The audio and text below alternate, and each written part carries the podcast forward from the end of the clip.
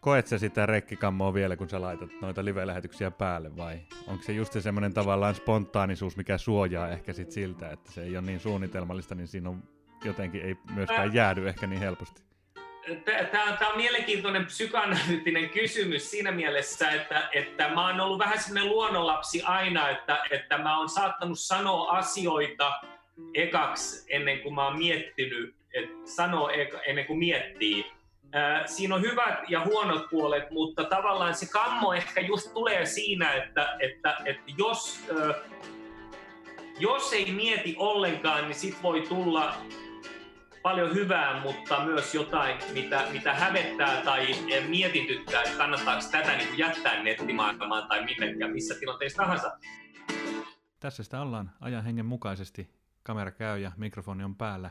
Tämän homman nimi on Ruudun läpi. Tämä on keskusteluohjelma, jossa kiinnostavat ihmiset tulee vieraaksi kertomaan omia näkemyksiä ja kokemuksiaan tästä meneillään olevasta poikkeuksellisesta tilanteesta. Toivottavasti saadaan hyvät keskustelut aikaiseksi ja kiinnostavia ihmisiä linjoille ja toivottavasti myös saadaan katsojia näille ohjelmille ja kuuntelijoita podcasteille. Tämä julkaistaan Facebookissa, YouTubessa.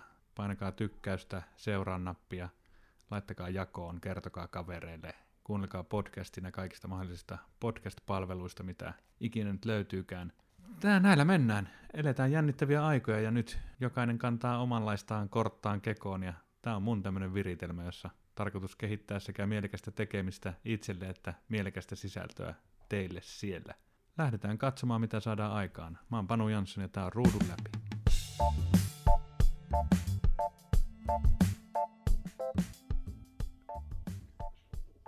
No niin.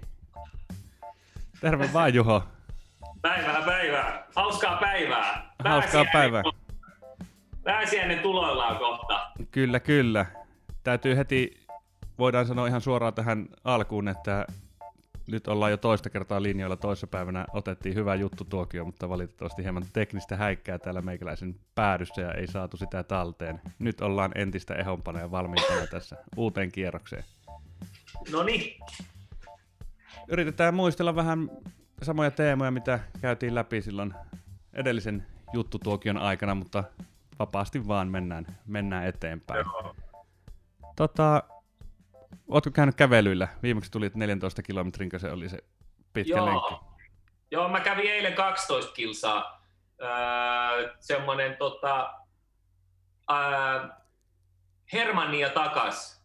Mä kävin tota, siellä sä tiedät, missä on Paavalin kirkko Joo. ja Paavalin ö, pubi. Mä kävin siellä ö, kulmilla ja tota, se oli ideana, että mä tota, yritän etsiä Pentti Linkolan sitä Tieto Finlandian ö, uutta Linkolan elämänkertakirjaa, mutta se oli, se oli myyty, yllätys, yllätys, ö, toi mikä oranssi planeetta vai mikä, kun on näitä eri planeetta, vihreä planeetta, oranssi, keltainen planeetta, joo, niin joo. Tota, siellä, sinne mä kävelin, mutta tota, ö, joo, tänään varmaan taas tulee vähän käveltyä, mutta en, en, en varmaan jaksa niin pitkään, että tota, kuitenkin pääsiäinen pitää käydä vähän Lidlissä ostaa jotain pääsiäisherkkuja, ehkä pari bissee.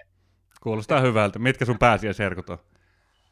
Tuo on hyvä kysymys, koska siis mä, mä en, mä en tota, hirveästi lihaa kuitenkaan syö, niin tota, kyllä mä luulisin, että mä loppujen lopuksi teen jotain ihan perusjuttua, mihin mä laitan jotain, ehkä teen jotain kanapitosta safkaa ja siihen vähän jotain parsaa ja tämmöistä. Eli, eli loppujen lopuksi aika basickiä.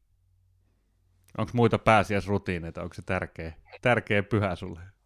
Ei, ei ole, ei ole mitään. Että, tota, mä luulisin, että mä otan aika iisisti. Mä soitan perinteisesti skebaa, sitten katsotaan, jos mä näen jo muutamia tyyppejä ja ö, varmaan se menee aika silleen niin kuin, ö, ja luke, ajattelin lukea, koska mulla on Esko Valtaojan ö, toi, mikä kaiken käsikirja, mä en ole sitä Esko Valtaojaa vielä tota, lukenut loppuun sitä kaiken käsikirja, mikä mä sain, kun mä täytin 40 tuossa tammikuussa. No niin, ihan hyvää pääsiäistekemistä. Joo, joo. Joo, ei ole ehkä vähän vaikea ottaa irti tästä pääsiäistä nyt varsinkaan näissä poikkeusoloissa, mitä sellaista hirveätä erottaa se juhla tästä arjesta, mutta ehkä jotain punaviiniä ja hyvää safkaa, niin sillä saa hieman juhlan tuntua, jos laittaisi vaikka farkut jalkaan tai jotain. jotain niin kuin. Kyllä, kyllä. Tota, tosiaan syy, miksi mä oon sut ottanut linjoille tähän mun mun uuteen viritelmään on se, että mä oon seurannut sun noita kitarointeja ja muita spontaaneja live- ja Facebook-lähetyksiä. Kerro vähän, mikä on sut saanut tarttumaan tota, niin, niin, kitaraan kameran edessä ja nyt poikkeusaikoina pistämään lähetykset tulille? Sanotaan näin, että mä oon joskus lähettänyt jotain live, live-matskua ennen uh, fucking corona, COVID-19 hommaa, että tota, mä, mä, mä, tein jotain videoita, mä tein jotain semmoisia sketsivideoita, missä mä olin nauhoittanut, nauhoittanut musiikin valmiiksi ja sitten mä pelleilin siihen kameralle tavallaan siihen päälle. Ö, mutta tota, ö, sitten, sitten kun oli jotain keikkoja, mitä mä olin myynyt, ne, ö, ne niin kuin peruuntu huhti-toukokuuksi, niin, niin sitten, sitten mä ajattelin, että, että kokeillaan, ö, kun jengi vaan valitti, tota, tai osa valitti sitten tuolla, tuolla sosiaalisessa mediassa ja Facebookissakin niin, niin, niin, niitä läppiä, mitä ne kirjoitti, niin mä ajattelin, että pakko saada jotain hyvää mieltä ja parempaa fiilistä, että tehdään sekä kotikeikkoja tai kotikonsertteja netin välityksellä ja sitten jotain tämmöistä sketsiä, puhdasta sketsiä, mutta et mitä, mitä tylsemmäksi äh, tulee tai mitä enempi on aikaa, niin sitä myös ehkä hölmömpiä videoitakin tulee, mutta, mutta se on paras mittari, että jos itse nauraa omalle läpälle, niin sit se on tavallaan tietyllä tavalla ehkä onnistunut tai sitten sitä on vaan... no on ainakin onnistunut huvittamaan itseään ja sehän on jo hyvä niin, päämäärä itsessään. Niin, niin. Joo, että et, tämä on tämä ollut tämä homma. Eli tuossa yhdistyy tavallaan sun tarve soittaa ihmisille ja päästä tekemään omaa juttua ja toisaalta ihmisten oletettu tarve saada jotain leppoisaa viihdettä näinä hankalina aikoina. No joo, joo. ja sitten semmoinen välitön, välitön läppä, minkä on onnistunut välittämään ja, ja itsekin niin sisimmässä tajunnut, että tämä ei ole pakotettu ollenkaan, niin yleensä nimenomaan sieltä on tullut kommentteja, että tämä on aivan mahtava. Ja sitten et, et tavallaan, että semmoinen niin video, joka niin kuin spontaanisti tulee, niin sen tuntee kyllä yleensä, että milloin se ehkä voi niin kuin kolahtaa jollekin. Mutta sitten se on ollut mielenkiintoista nähdä just jotain vanhoja tyyppejä, joita ei ole nähnyt livenä moneen vuoteen, niin ne on saattanut kommentoida. Ne on ollut Facebook-frendeinä, mutta mä en ollut missään tekemisissä niiden kanssa viimeiseen kahdeksan tai kymmenen vuoteen, ja sitten yhtäkkiä niiltä tulee joku heitto. Että, että tota, tavallaan se on ihan mielenkiintoista myös, että, että joku tyyppi on vähän ollut uno, unohduksissa ja sitten sit tulee muistijälkiä sitä kautta sitten. Joo. Siis jos vähän kuvailee sitä, mitä sä duunaat siellä, niin omasta näkökulmasta, niin sä oot siis taitava flamenco-kitaristi ja siinä on tietynlainen tämmöinen pohja osalle videoista, mutta sitten siellä on myös tätä spontaania, hauskaa tämmöistä ihan random, random hassuttelua Eilisillalla oli aika hyvä esimerkki tämä kokkivokki, Joo. missä esittelit jotain basic kokkauskamoja. Joo. Ja si- siinä oli niinku tavallaan, voi miettiä, että onko tässä hirveästi semmoista substanssia tai sisältöä tässä videossa, mutta ainakin siinä on niinku valtava fiilis. Ja mistä se niinku energia ja spontaanius tulee? No eilen se tuli just nimenomaan, että siellä kokkivokki on hyvä esimerkki siitä, että, että sitä, sitä riffiä, mitä mä tein, kun mä olin aluksi niin kuin kitaran kanssa, tein jotain riffiä, ja sitten mä rupesin jotain laulaa ja sitten tuli sana kokkivokki, ja sitten mä yhdistin sen myötä sen, että, että äh, tehdään tämmöinen video, missä mä laitan musiikin taustalle ja sitten mä tavallaan näytän, mitä aineksia mä teen. Ja sitten vein sitä pidemmälle siinä mielessä, että mä päätin, että mä nimeän, kun joku ystävä oli lähettänyt, että no maistuko hyvälle. Sitten mä sanoin, että joo, että tuli erittäin maittavaa, että, että niin maittavaa, että nimesin sen kultainen nuoruus.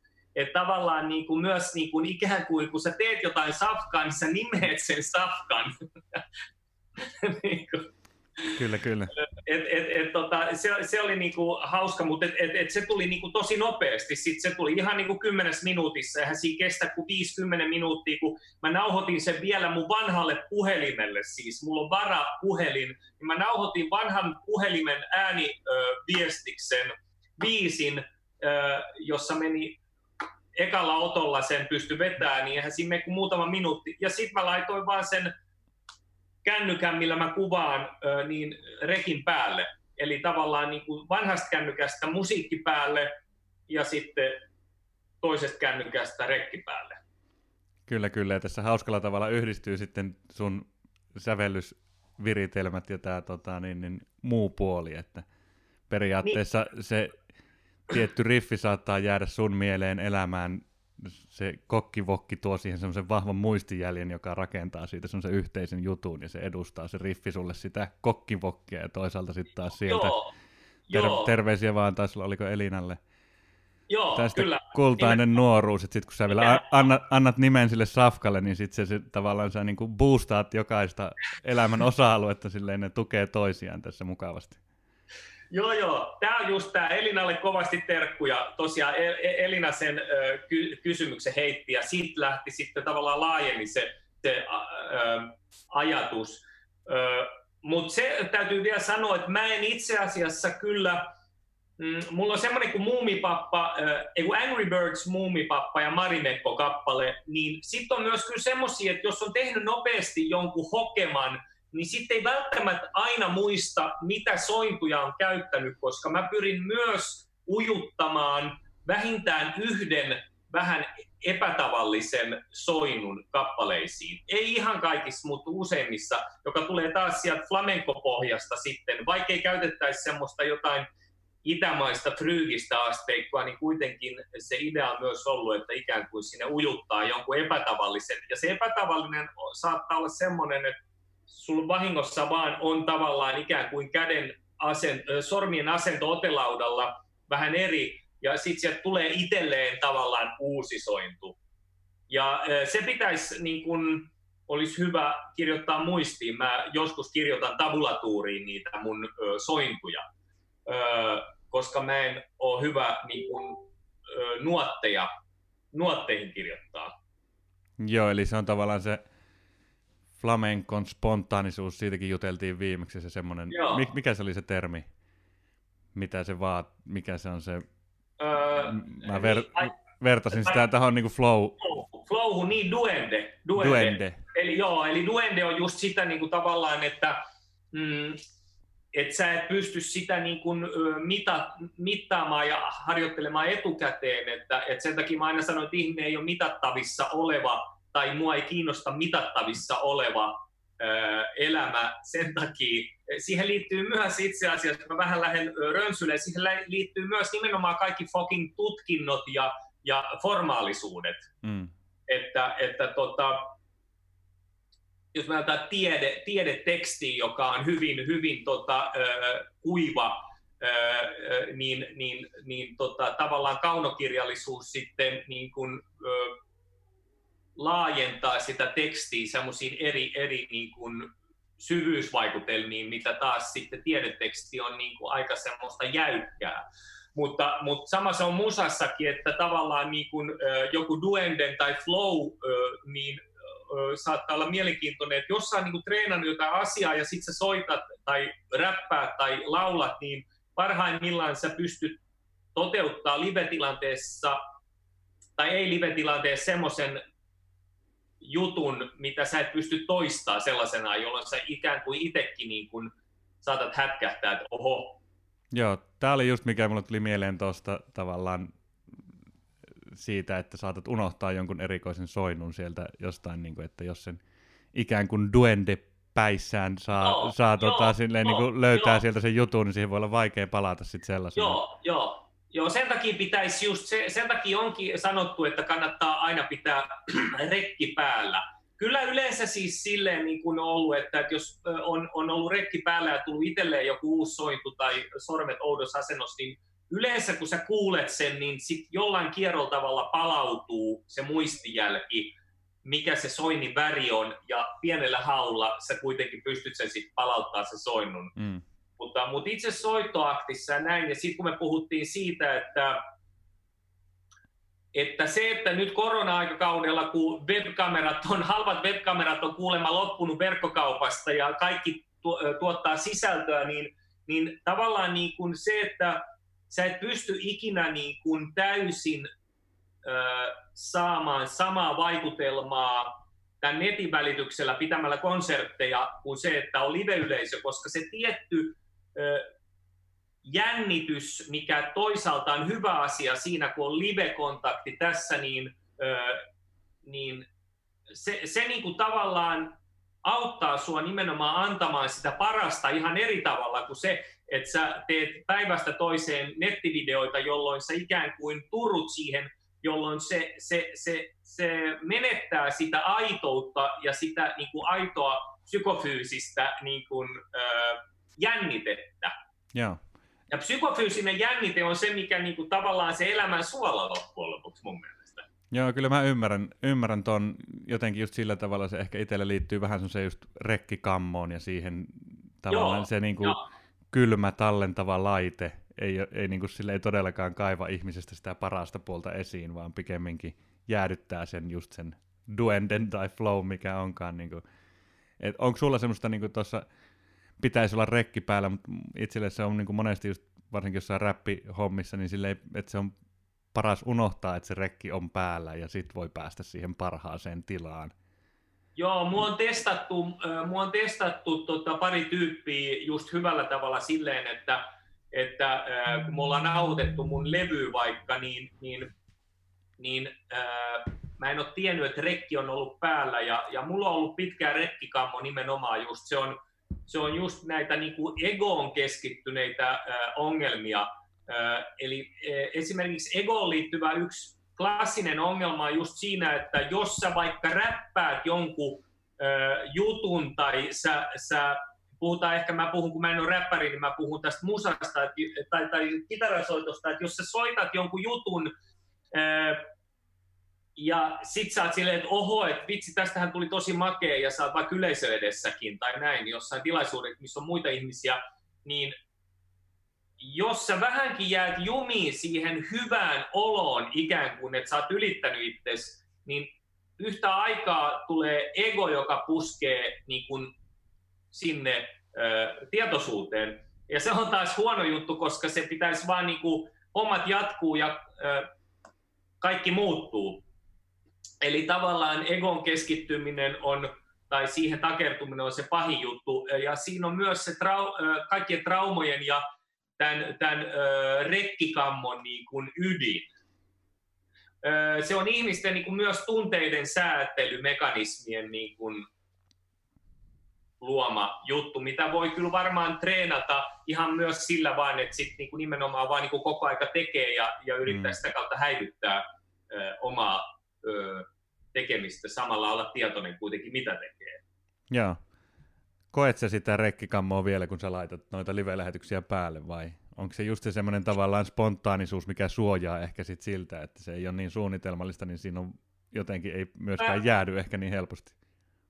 Tämä on mielenkiintoinen psykoanalyyttinen kysymys siinä mielessä, että, että mä oon ollut vähän semmoinen luonnonlapsi aina, että, että mä oon saattanut sanoa asioita ekaksi ennen kuin mä oon miettinyt, että sanoo ennen kuin miettii siinä on hyvät ja huonot puolet, mutta tavallaan se kammo ehkä just tulee siinä, että, että, että jos, jos ei mieti ollenkaan, niin sit voi tulla paljon hyvää, mutta myös jotain, mitä, mitä hävettää tai mietityttää, että kannattaako tätä niin kuin jättää nettimaailmaan tai minnekään, missä tilanteessa tahansa.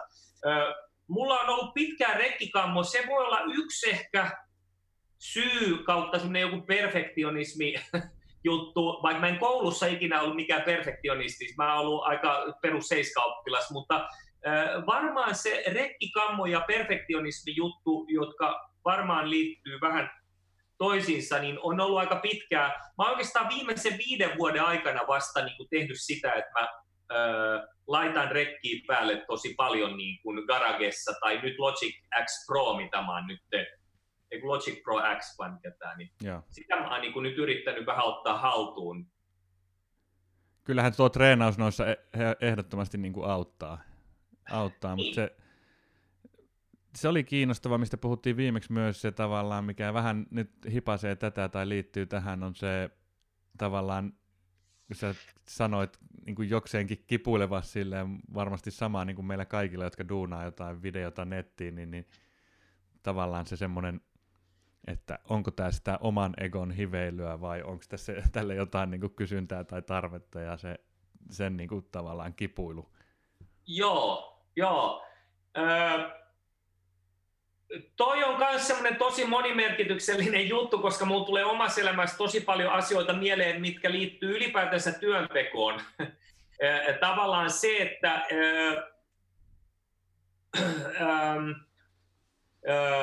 tai tässä on monta eri rak- syvyysrakennelmaa. Yksi on se niin kuin tavallaan tietysti se, että jos ajatellaan egon hiveilyä tai sitä, että onko tässä järkeä tai ei ja, ja miksi tekee, niin, niin kun me puhuttiin siitä, että tekeekö sen takia, että odottaako, että sieltä tulee paljon tykkäyksiä, peukkuja, sydämiä ja kommentteja. Ja vastaus oli siihen, että, että toki se vaikuttaa psyykkis, psyykkeeseen hyvällä tavalla, että sieltä tulee niin kuin ihmisiltä. Ja sitten vielä paremmalta se tuntuu, että tulee just semmoisilta ihmisiltä, joita ei ole vaikka niin kuin pitkäaikaan nähnyt, koska se taas niin kuin luo sitä, että uutta yleisöä tai, tai vanhoja tyyppejä, mutta tavallaan uusia, u, niin kuin, uutta yleisöä silleen. Että se on niin kuin yksi. Mutta sitten niin kuin tavallaan se, että mä oon niin kuin toisaalta vähän miettinyt, että, että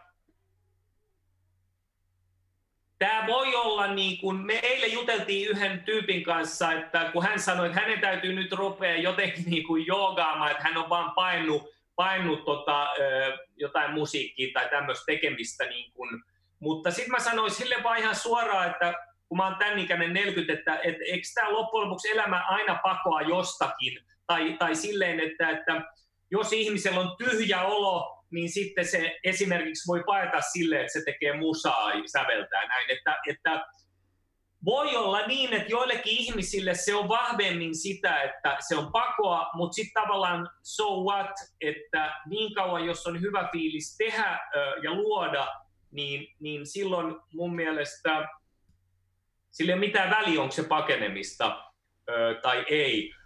Mutta, mutta toi ego-homma, sitten mä oon miettinyt ego-hommaa silleen, että ö, jotkut asiat, jotka on ö, tietyissä maissa tai Suomessa vaikka marginaaleja, niin tietysti semmoinen ulkopuolisuuden tunne ja marginaalisuus on myös luonnollinen vastaus ö, ö, tai luonnollinen jatkumo sille, että ihmisen ö, psyyke voi olla haavoittuvainen just sille egon ö, syntymiselle tai, tai e, e, e, egon ö, et jää kiinni jotenkin eri tavalla jumiin oma egonsa kanssa, koska ihminen on laumaeläin, että tavallaan jos ajatellaan jotain perinteistä, vaikka vertailu on perseestä, mutta niin kuin popmusiikkia tai rockmusiikkia, mitä tehdään niin paljon maailmanlaajuisesti ja mitä niin kuin ö, ö, kuunnellaan aluksi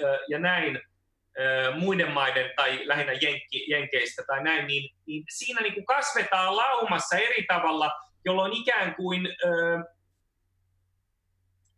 Toki siinäkin voi se egoismi, mutta, mutta, mutta se voi olla herkemmin semmoisissa musiikkityyleissä, missä se on jo, jo valmiiksi hyvin marginaalia.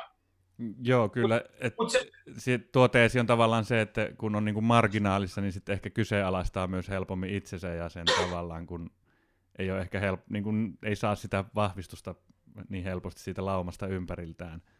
Joo, joo. Ja sitten voi olla tietysti, nyt pitää miettiä, pitääkö tämä paikkaansa, no kyllä se pitää, että sitten siinä niin kuin pitäisi unohtaa se, että jos ihminen ö, saa kiksejä ö, jos ihminen saa kiksejä vaikka irkkumusiikista tai just flamenkomusiikista, öö, niin sitten ei pitäisi mennä vertailemaan öö, sitä, että täytyisi jotenkin, helposti siinä käy sille, että sitä yrittää imitoida ja matkia ja saada sitä samanlaista svengiä, mitä ikään kuin se irkkupoliento ja flamenkopoliento niin kuin vaatii.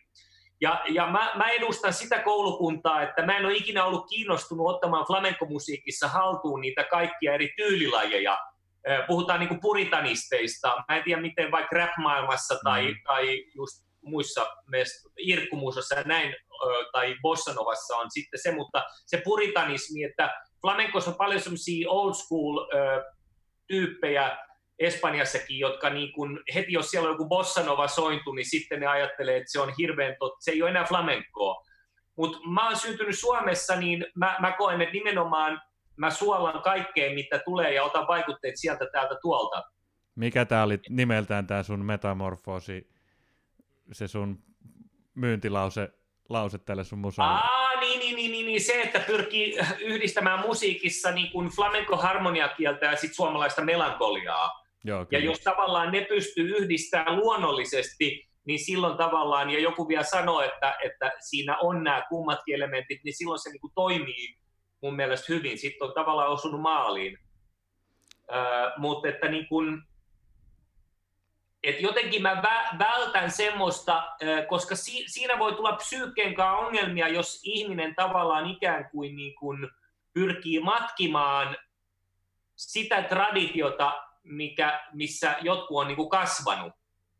Joo, ymmärrän. Et, et, mä en sitten tiedä, jos mietitään rap-musiikkia, että jos, jos vaikka suomalainen räppäri on kuunnellut totta kai yleensä jenkkimusaa, mä en muista, ketkä oli niitä ensimmäisiä. Damn the Band olisi, mutta eikö Damn the Bandkin, tota, missä Raymond D. Banks, niin nehän tota laulo, nehän veti itse asiassa englanniksi. Englanniksi ne veti jo. Oliko Reiska siinä vai, mun mielestä siinä oli ihan sellainen suomalainen se MC, mikä se oli, joku Jak vai mikä sen nimi oli? Odota pari sekuntia. Uh, mulla on se vinyyli. Eikö sä, pysty, eikö sä pysty muuten sitten leikkaa näitä? Totta kai. Ota, ota, ota ihan hetki.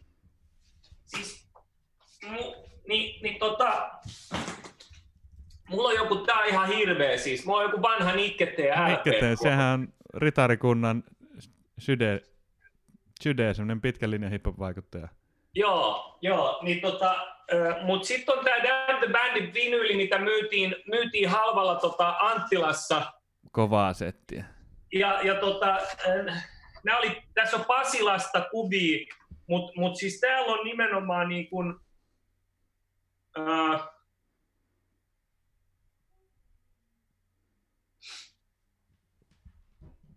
kyllä tässä ainakin on niin kuin, tässä on ainakin kuvissa Raymond E. Banks tässä.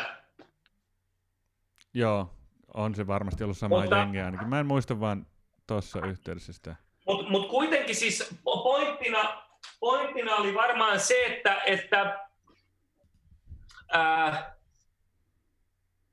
ää, siis mun... niin se räppi tavallaan, että se, että se on täysin eri, mä luulisin, että jos me nyt ajatellaan tai rokki, räppi tai poppi, että jos sitä niin kun otetaan niitä vaikutteita englanninkielistä, englannista sieltä ja, ja sitten nämä jenkkiräppi ja sitten sitä ruvetaan toteuttaa suomeksi, niin se, se on ehkä jollain tavalla liukuvampi ja sallivampi, ja voi olla nämä sanat on vähän nyt eri, mutta ne, ne on niin kuin erityyppiset kuin sitten, että puhtaasti semmoisesta jonkun kansanmusiikista tietyllä tavalla ihminen mm. rupeaa nimeä hommaa. Ja, ja siinä mun mielestä myös se egon käsite on mielenkiintoinen ja se identiteetin homma ja näin, että tietyllä tavalla pitäisi silti niin unohtaa se matkiminen liikaa sieltä, vaan sitten kuitenkin luottaa siihen, että sulla on jotain omaakin annettavaa ja tuoda nimenomaan sitä omaa väriä siihen. Joo, tuo on tosi kiinnostava räppi varmasti niin kuin pitää paikkansa myös se, että räpin piirissä on aika paljon ihmisiä, tai siis tyyppejä, jotka on tehnyt sitä apinoimalla sitä jenkkikulttuuria ja epäonnistunut sitä kautta tai jäänyt vähintään niin kuin keskinkertaisen tylsäksi sen takia. Ja sitten taas niitä mestareita, jotka on osannut niin kuin tehdä sitä paikallistusta ja tuoda se niin kuin... Sulla on esimerkiksi tuolla tuo avaimen levy taustalla ja Asahan sitten ehkä just ton levyn jälkeen, niin ollut erikoistunut siihen, joka on niin kuin, tuonut sen lokaalin soundin siihen hip-hoppiin. Sitten taas on toisaalta niin kuin, nuoremmassa polvessa, ja just joku niin kuin Jyväskylä on aika kova räppikaupunki. Oh, Itse olen, no, ko- olen kokenut sen ihan first hand, ja sitten toisaalta myöhemmin sieltä on tullut paljon, paljon niin kuin hyvää, hyvää räppiä, ja sitä arvostetaan kautta linjan niin kuin yhtenä kehtona tälle suomalaiselle räpille – niin Gettomasa, joka taas on sitten aika puritanisti, edustaa tätä nimenomaan, että se räppi on pidettävänä räppinä ja sellaisena kuin se ennen vanhaan niin kuin hyvinä aikoina oli. mutta kun se on kuitenkin sit läpeensä siellä Jyväskylässä jo pienestä pitäen kasvanut siihen niin kuin kulttuuriin, niin mun mielestä sillä on jo paremmat edellytykset tavallaan myös tehdä sitä apinointia, koska se on ikään kuin jo sen tavallaan kulttuurin tuote. Ja sitten sit taas tuo oli kiinnostava tuo niin kuin, tradition nojaaminen suhteessa tuohon egoon, että, että tavallaan siinä, oliko se sun niin kuin ajatus se, että kun nojataan puhtaasti siihen traditioon, halutaan tehdä se sillä turvallisella, tutulla kaavalla, mutta kuitenkin mitä on aika vaikea sille autenttisesti matkia, Joo. niin silloin, silloin niin kuin siinä ei välttämättä tarvii, että ne egon kysymykset tulee ehkä enemmän silloin siihen pöydälle, kun haluaa tehdä jotain omaa, haluaa tehdä siitä niin kuin oman juttusa, niin sitten astuu myös semmoiselle epävarmalle maaperälle, että kun täällä Joo. ei ole ennen, ennen kukaan oikein tallannut just tällä kohtaa, niin kestääkö tämä jää? Se, se on niin kuin sellainen joo. ego-kysymys. Joo, joo, joo, joo. Ego-kysymys voi tulla tosi monella eri äh, niin kuin alueella, mutta, mutta tavallaan se, se, se juttu, että, että tuota, äh,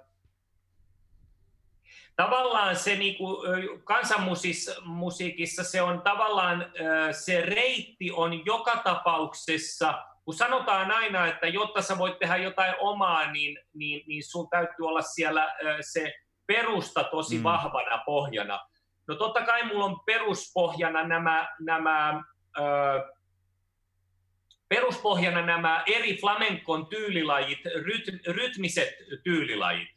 Mutta flamenkossa on paljon semmoisia vapaa-rytmisiä tyylilajeja, mitä Suomessa kukaan ei osaa laulaa niin tavallaan jo se, että jos sä elät elämässä Suomessa, niin ikään kuin mä en ole halunnut ottaa sitä koko valtavaa flamenco-genren skaalaa ja eri tyylejä haltuun sen takia, koska mä en pystyisi sitä tietoa käyttämään käytännössä.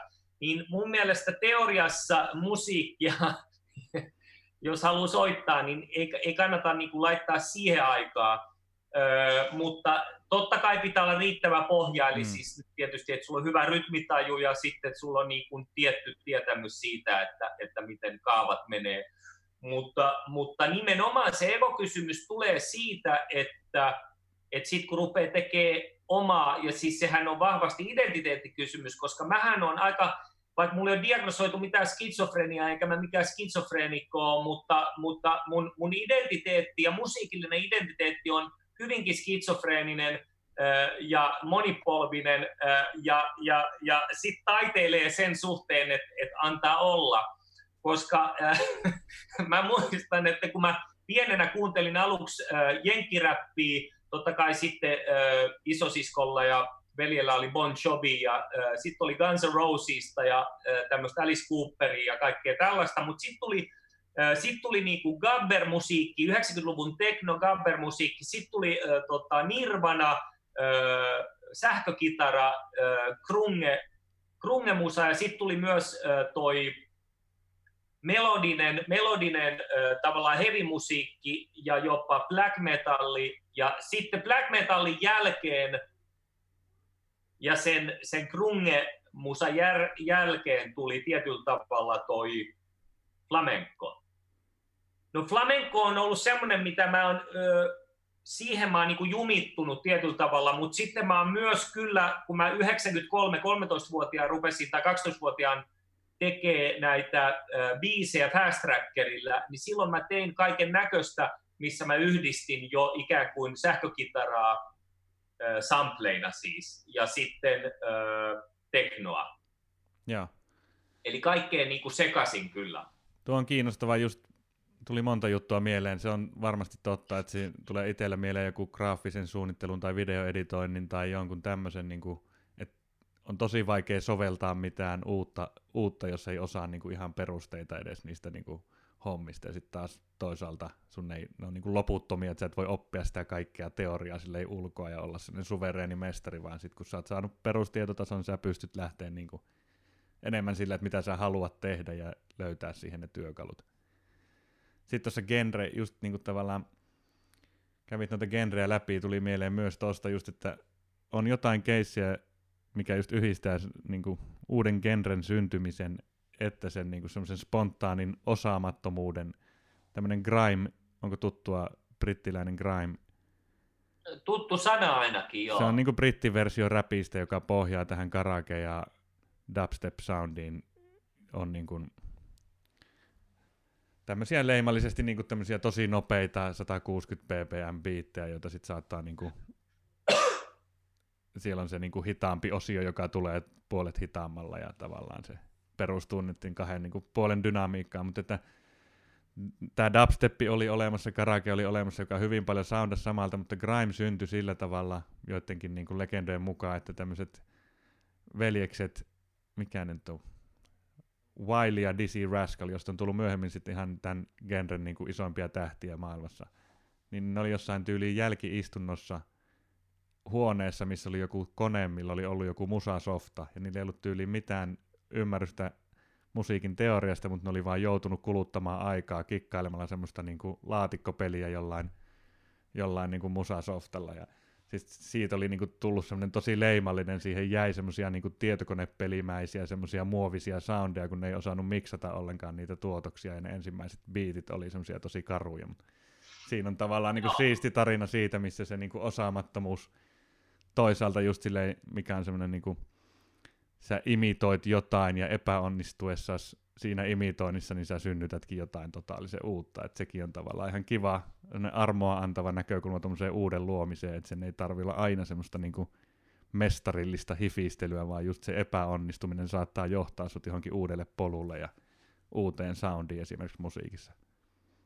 Joo, me puhuttiin just viime kerralla siitäkin, että, että, tota, että nykylevyt on niin kliinisiä monet, et kun se on tuotettu jossain flamenco-maailmassa 80-90-luvulla tehtiin, tai 90-luvun alussa tehtiin hyviä levyjä, mutta sitten niin 2000-luvulla on tehty paljon skeidaa sen takia, tai siis niin kuin, flamencohan on hirveän teknistä musaa, että tavallaan siellä on niin kuin se, se taso, taso on helkkari korkea niin kuin teknisesti, mutta sitten se saattaa olla aika tuotettua ja ää, silloin kun mä olin Perttu Häkkisen musiikin lahjaohjelmassa 2012, niin öö, mulla oli sitten kasa levyjä ja, ja sitten mä kerroin niistä levyistä tota, ja oli, oli tämmöinen tai on tämmöinen kuuluisa kitaristi kuin Diego del Morao, joka sitten niin kuin on öö, tehnyt solo, teki soololevy just silloin joskus 2011-2012 ensimmäisiä. Se oli niin kuin säästänyt lukuisia tanssijoita, ei laulajia lähinnä,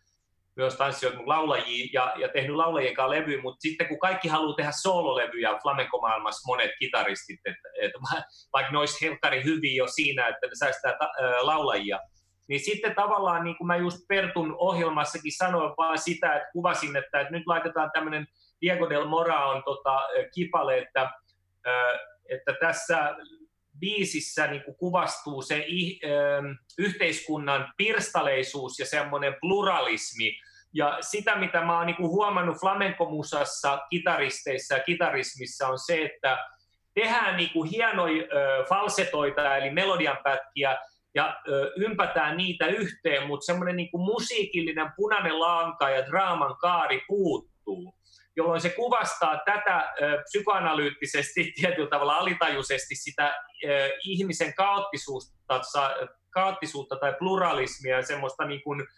epävakautta siinä musassa, instrumentaalimusassa. Ja siinä pitäisi aina tarkastaa itteensä siinä mielessä, että, että pystyisi keskittymään ja tekemään laadukasta musaa, jos se on vaikka instrumentaalikin musaa, niin, niin sille, että siinä on selkeät melodiat draaman kaari ikään kuin, ja, ja että siinä on joku kliimaksi, että tuntuu, että monet kitaralevyt nykyään flamenkossa on hyvin kliinisiä huippuvehkeillä tuotettu, mutta, mutta aika semmoista leikkaa liimaa ja sitten, sitten tietyllä tavalla öö, ne ei kuitenkaan aina välttämättä kanna, vaikka ne on ihan siis huipputekijöitä. Mm, keskitytään täyttämään se muoto, muoto ja sitten niin kun se sielu ja sydän jää puuttumaan sieltä just ehkä sen takia, että keskitytään liikaa siihen, siihen muotoon. Tämä on tota, niin, niin tosi kiinnostava, kiinnostava aihe ja tuli mieleen nyt niin kuin leffamaailman esimerkki on tuo Robert, onko se Roberto, Roberto Rodriguez,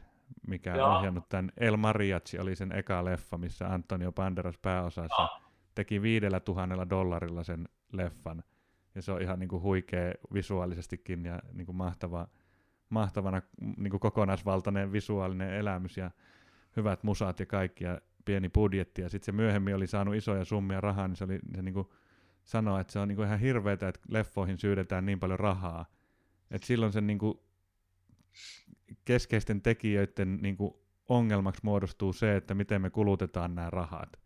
Ja sitten se mm. niinku tavallaan kaikki, valtava energia menee kaikkeen muuhun kuin siihen, mikä on se niinku ydin, mikä on se tarina ja mikä on se sielu ja mitä niinku viestiä halutaan sillä elokuvalla välittää, että keskitytään vaan niinku erikoisefektien ja isojen juttujen kautta rakentamaan niinku asioita, niin sieltä helposti katoaa kokonaan se jotenkin se ydin siitä.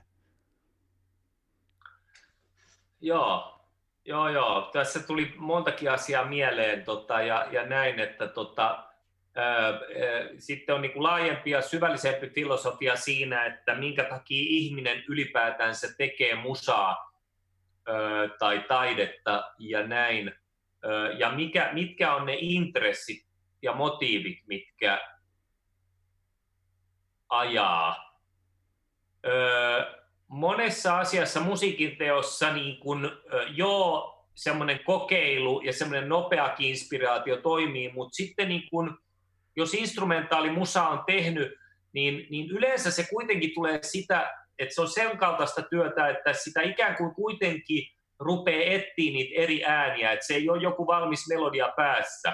Että joku hokema on sitten eri, just joku kokkivokki, niin se on niinku joku mm. tämmöinen, mikä on niinku vaan tullut hokemana. Mm. Mutta sitten kun tekee jotain musaa, missä ei ole tavallaan niinku, ö, ei ole laulua, ei ole sanoja, niin silloin se on aika paljon semmoista diippiä kokeilua. Ja siinä pitää olla just, jos ajatellaan sit psykologiaa, niin pitää olla tosi tärkeä siinä, sä pystyt jäämään jumiin siihen helposti ja tekee niinku mielenkiintoisia juttuja, mutta, mutta ikään kuin ö, se on aika autistista hommaa. että siinä pitää aina osata. Siinä on myös se jotenkin niinku se siinä on jotain semmoista niin kuin alitajuista outoa myös äh, egon äh, ja itsen laittamista siihen musiikkiprosessiin, mutta sitten kun se uudestaan äh, synnytetään elävän yleisön edessä, niin silloin siinä on just se niin kuin myös se mielenkiintoinen psykologinen teema, missä se ego voi pahimmillaan tulla niin kuin pompata sieltä tietyllä tavalla niin kuin, ö, näkyviin. Et, et nämä on sille, kun mä en tiedä, kun mä en ole sille tehnyt niin paljon lauluja, että miten se, niin kuin, että kun sä laulat jostain tunnetiloista versus se, että kun sä ö, sävellät tunnetiloista. Että räppimusiikki on aika ö, mielenkiintoinen ja todella hieno juttu nykyään, kun mä oon kuullut, että tehdään näitä räppityöpajoja tehty aika paljon ja, ja ö, pari mun frendiä tekee näitä räppityöpajoja ja ö, yksi mun hyvä ystävä, yksi naispuoleinen Mimmi tekee myös räppityöpajoja, niin sehän on, me just keskusteltiin siitä, että se on helkkari hyvä, että, että niitä tehdään, koska kun sä pääset niitä angsteja ulostaa mm. sanoissa, niin se on niin kuin parasta terapiaa, mitä voi tapahtua. Kyllä, Sitten kyllä. voidaan ajatella, että tota, et, että instrumentaali musa tekeminen ei välttämättä ole parasta terapiaa siinä mielessä, että se voi vielä ikään kuin, vaikka se sysätään se tunnetila musiikkiin, niin sitten kun se joudutaan uudestaan esittää ihmisille, niin ikään kuin se sanaton ö, puhe on sussa vielä sisällä. Et se ei mm. vielä niin sataprosenttisesti eheytä samalla tavalla kuin laulu tai, tai rap-lyriikka. Kyllä, kyllä, musiikki on niin kuin puhetta ennen sanoja. Eikö tämmöinen joku sanonta niin, tai kyllä, kyllä. olemassa? Joo, joo, tuo, tuo oli hyvä, jo räppihän on tosi hyvä työkalu, se on niinku aika armelias muoto, sä voit puhua omasta elämästä, sun ei tarvii niinku kaunokielistää viestiä tai runollistaa sitä muuta kuin niinku loppuriimin kirjoittaminen on aika helppoa silleen, ja toisaalta sä saat semmoista arkirealismia sinne mukaan ja niitä egoistisia unelmia, mitä ikinä sä pystyt niinku purkamaan sitä kautta, ja se on semmoinen niinku muoto, mikä antaa se on kiinnostava kuitenkin, just tämä resonoi hyvin eilen illalla, juttelin ton räppäri Särren kanssa, joka asustelee tällä hetkellä New Yorkissa, ja tämmöinen jakso, jakso tehtiin hänen kanssa myös, ja siellä kaveri on tekemässä uutta levyä, edellinen tuli viisi vuotta sitten, ja se on kuitenkin nyt tämmöinen neljääkymppiä lähestyvä kaveri, niin ää, se oli semmoinen niinku vähän ironin, ei nyt ehkä ironinen, mutta semmoinen niin kuin korisrooli, se on kova korisjätkä, niin semmoisen, että kentällä nähdään ja mä voitan sut ja tämmöisen niin kuin uhon kautta tehty se niin kuin lähes koko levy ja se sopii hyvin, niin kuin sit se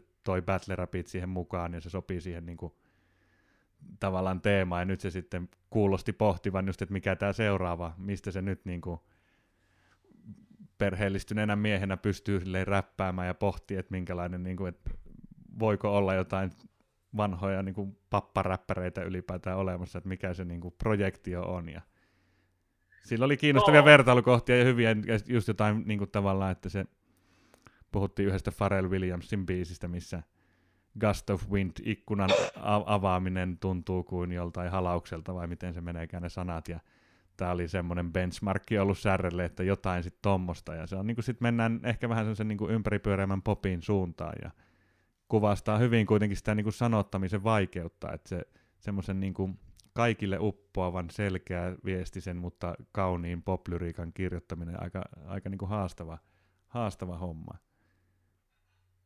Niin, mä mietin, sitä on nyt kai ilmassa vähän sitä, sitä että nämä räppärit, jotka ö, tulee ikää lisää, niin että, että jatkaako vai lopettaako vai mitä, mutta mut, mut, mut siis niin kuin, on ihan mielenkiintoista, että mitä esimerkiksi Ice Cubeille kuuluu ja nämä, minkä ikäisiä, onko nyt jotain viisi vitosia, vähän yli viisikymppisiä vai? Joo, kyllä, mutta sitten tämä oli yksi esimerkki just, että niin kun, äh, puhuttiin siitä, että näillä suomalaisillakin tyypeillä, että siellä on niin kymmeniä jäbiä, kenellä on oma niin sanottu labeli, ja se tavallaan, niin kuin, että kun siitä on tullut se isoin kulttuurituote ja musa, musa niin kuin tuote, niin kaikki haluaa palaisen siitä piirakasta, mutta se on ehkä vähän yliammuttua, että jokaisella pitää olla se, niin kuin, jokainen on tavallaan se sama niin kuin bisnesmies siinä samalla, mutta sehän on toisaalta, se tulee sieltä kulttuurista, ja just siinä tuli Ice Cube puheeksi, että Särre sanoi, että ei niin kuin, kukaan sano Ice Cubelle, että niin kuin pysy siinä omalla kaistalla ja tee vaan räppiä, vaan että se on niin kuin käsikirjoittanut elokuvia, se on nyt perustanut semmoisen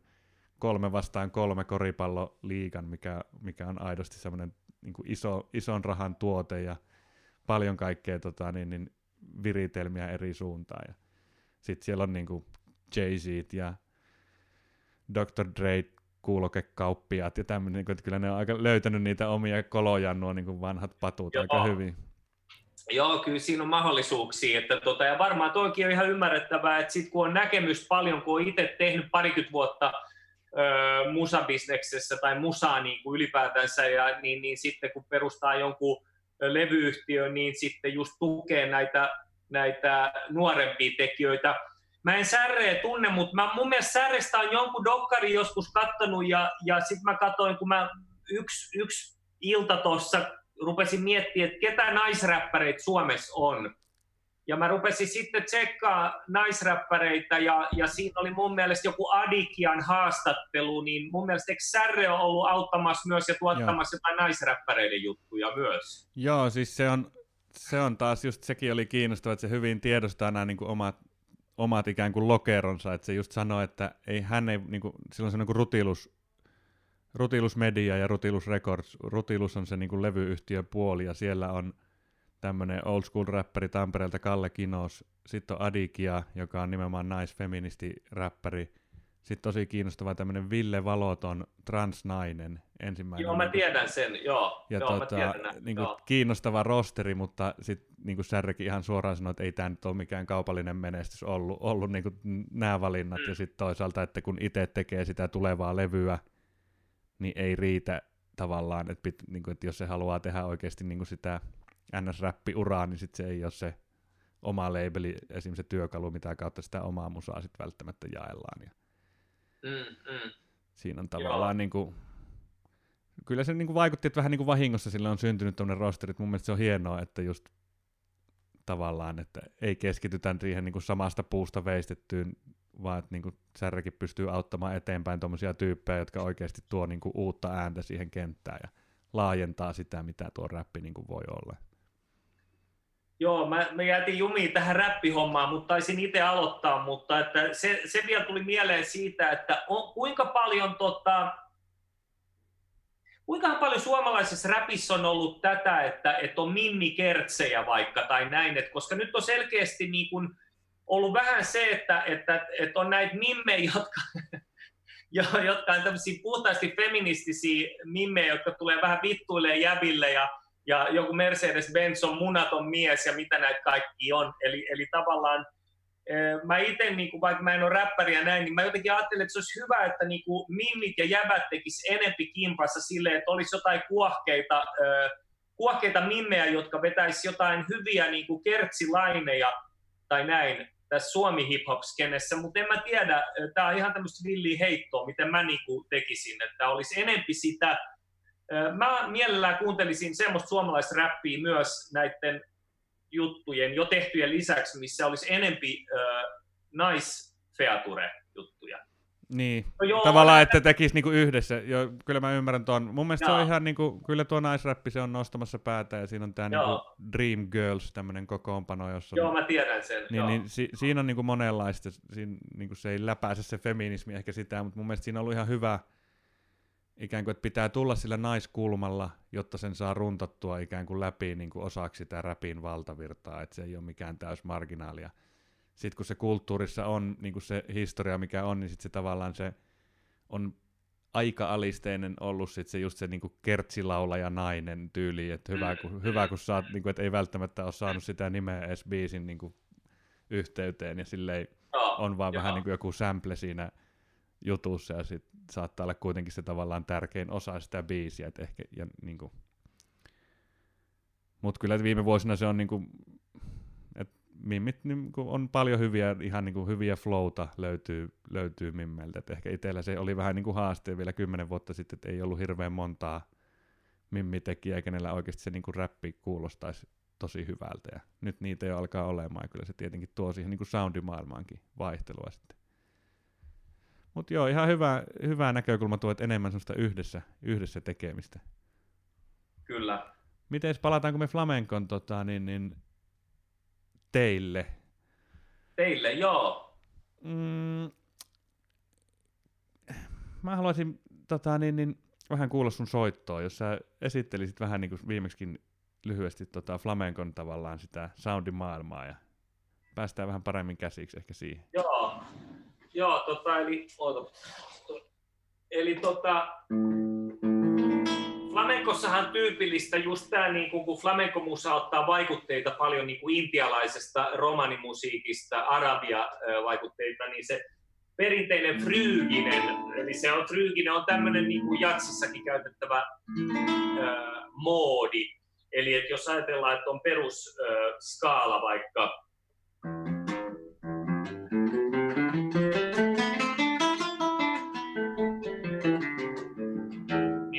flamenkossa tulee vähän semmoista eksotiikkaa, just semmoista, kun tulee tää fryyginen.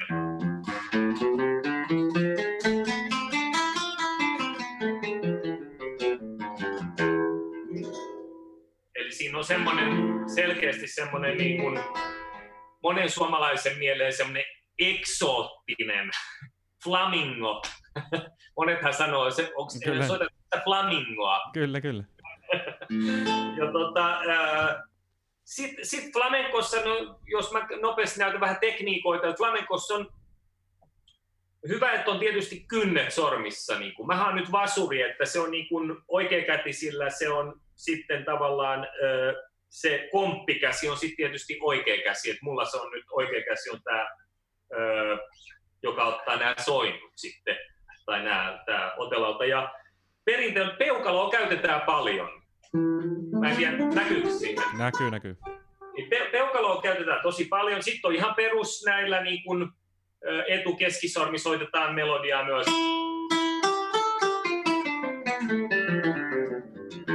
Ja sitten on se, mikä on kaikista tärkein, on nämä eri komppaukset. Eli, eli käytetään triolitekniikkaa muun muassa semmoinen niin kuin tämmöinen. Eli tavallaan peukalo ylös, nimetö alas, etusormi alas tämmöinen trioli. Tai sen voi toisella tavalla myös tehdä.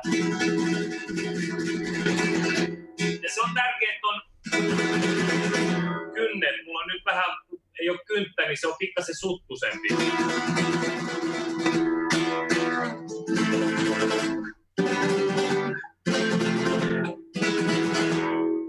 Ja sitten on kutsutaan raskueado, tämmöinen niin kuin viuhka, joka tavallaan aukeaa, niin, niin kuin nimetön keskisormi, etusormi soittaa sitten myös tämmöisen niin kuin... Ja näillä sitten kompataan.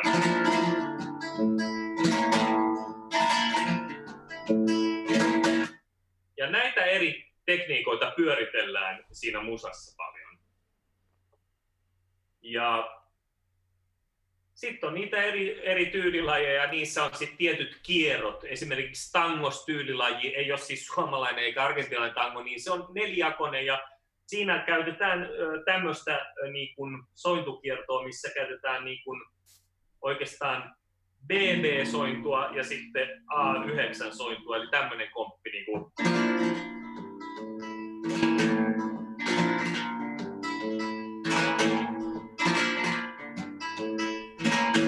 se, niin kuin se perus, perus YKK, ne, YKK, ne, YKK, ne, YKK, ne, YKK, ne. Tuo on kiin... herkullinen tuo tuommoinen tavallaan kiivas, kiivas poljento, mikä siihen kuuluu, mutta sitten se on kuitenkin semmoinen ikään kuin tunteellisen haikea. Öö, Joo, Joo. Puhuttiin siitä just, että se sopii myös ehkä tähän suomalaiseen mielenmaisemaan ja toisaalta sitten sä sanoit, että sä oot vielä – yhdistänyt ja tuonut siihen ehkä sitä niin kuin suomalaista melankoliaa vielä omasta takaa lisää? Joo, no esimerkkinä tämmöinen lyhyt esimerkki, mä voin soittaa pätkän semmoisesta Farruka nimisestä flamenco-tyylilaista, missä se Farrukan peruskierto menee näin.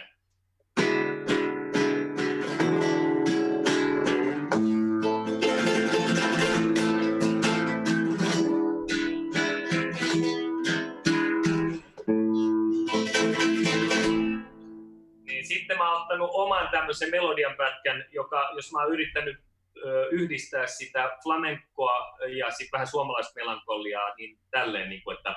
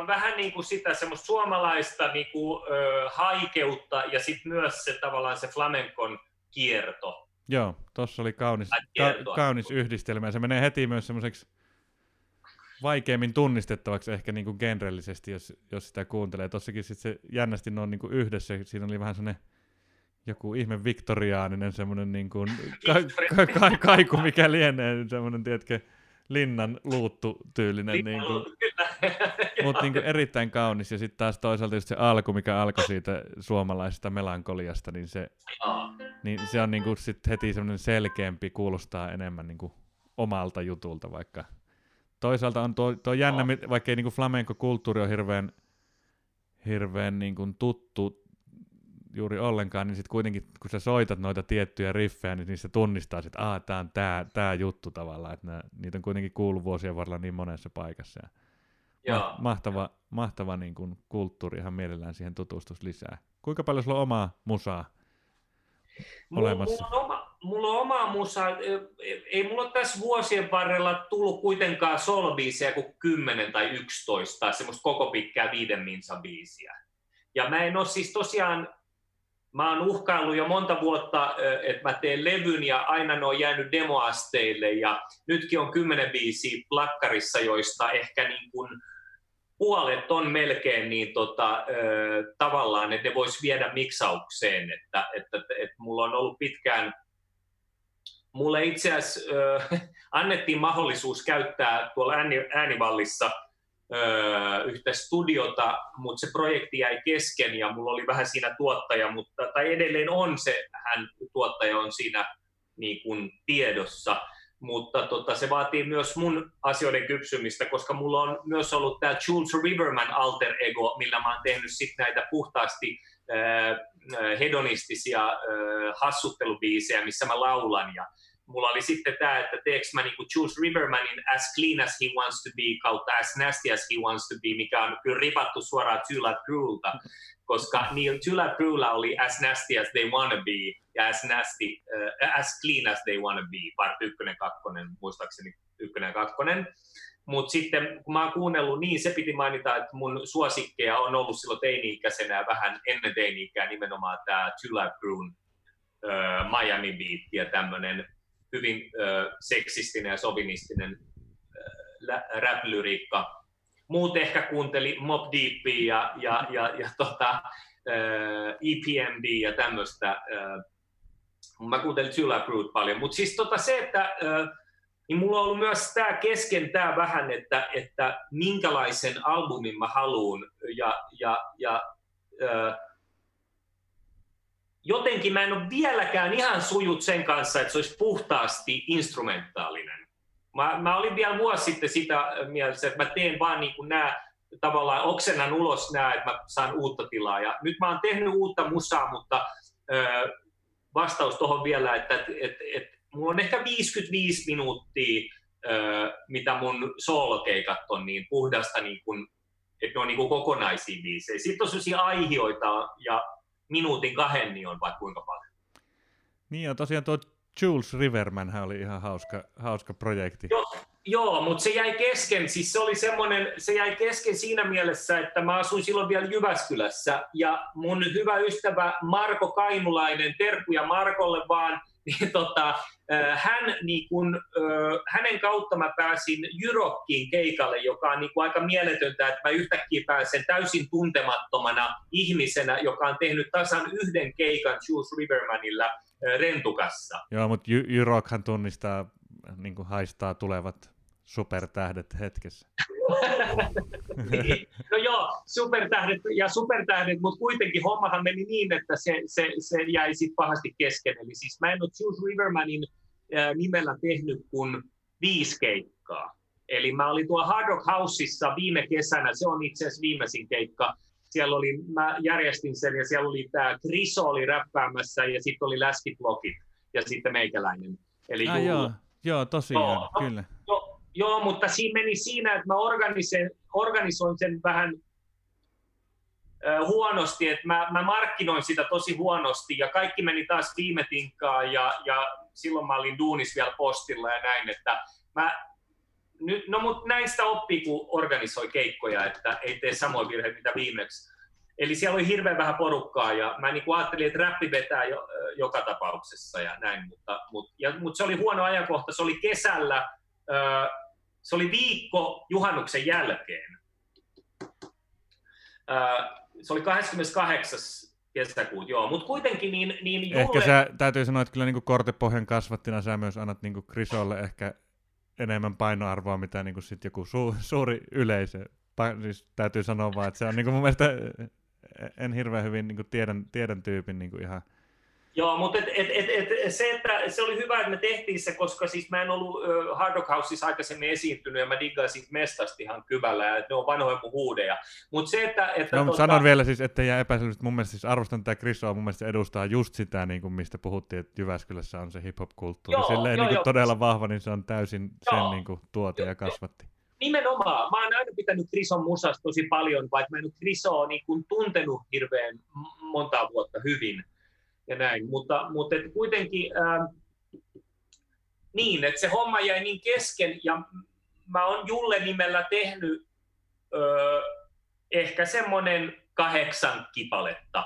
Et kuitenkin semmoinen keika niin 40-45 minuuttia. Ja Jullessakin mä hain sitä, ö, että mä mm, mulla oli semmoinen keikka siellä, että mä yhdistin flamenco-biisejä ja sitten tota, niin kuin Julle-matskuun, mutta mä, mä itse koen, että, että tota, sitä täytyy vielä hioa sitä konseptia.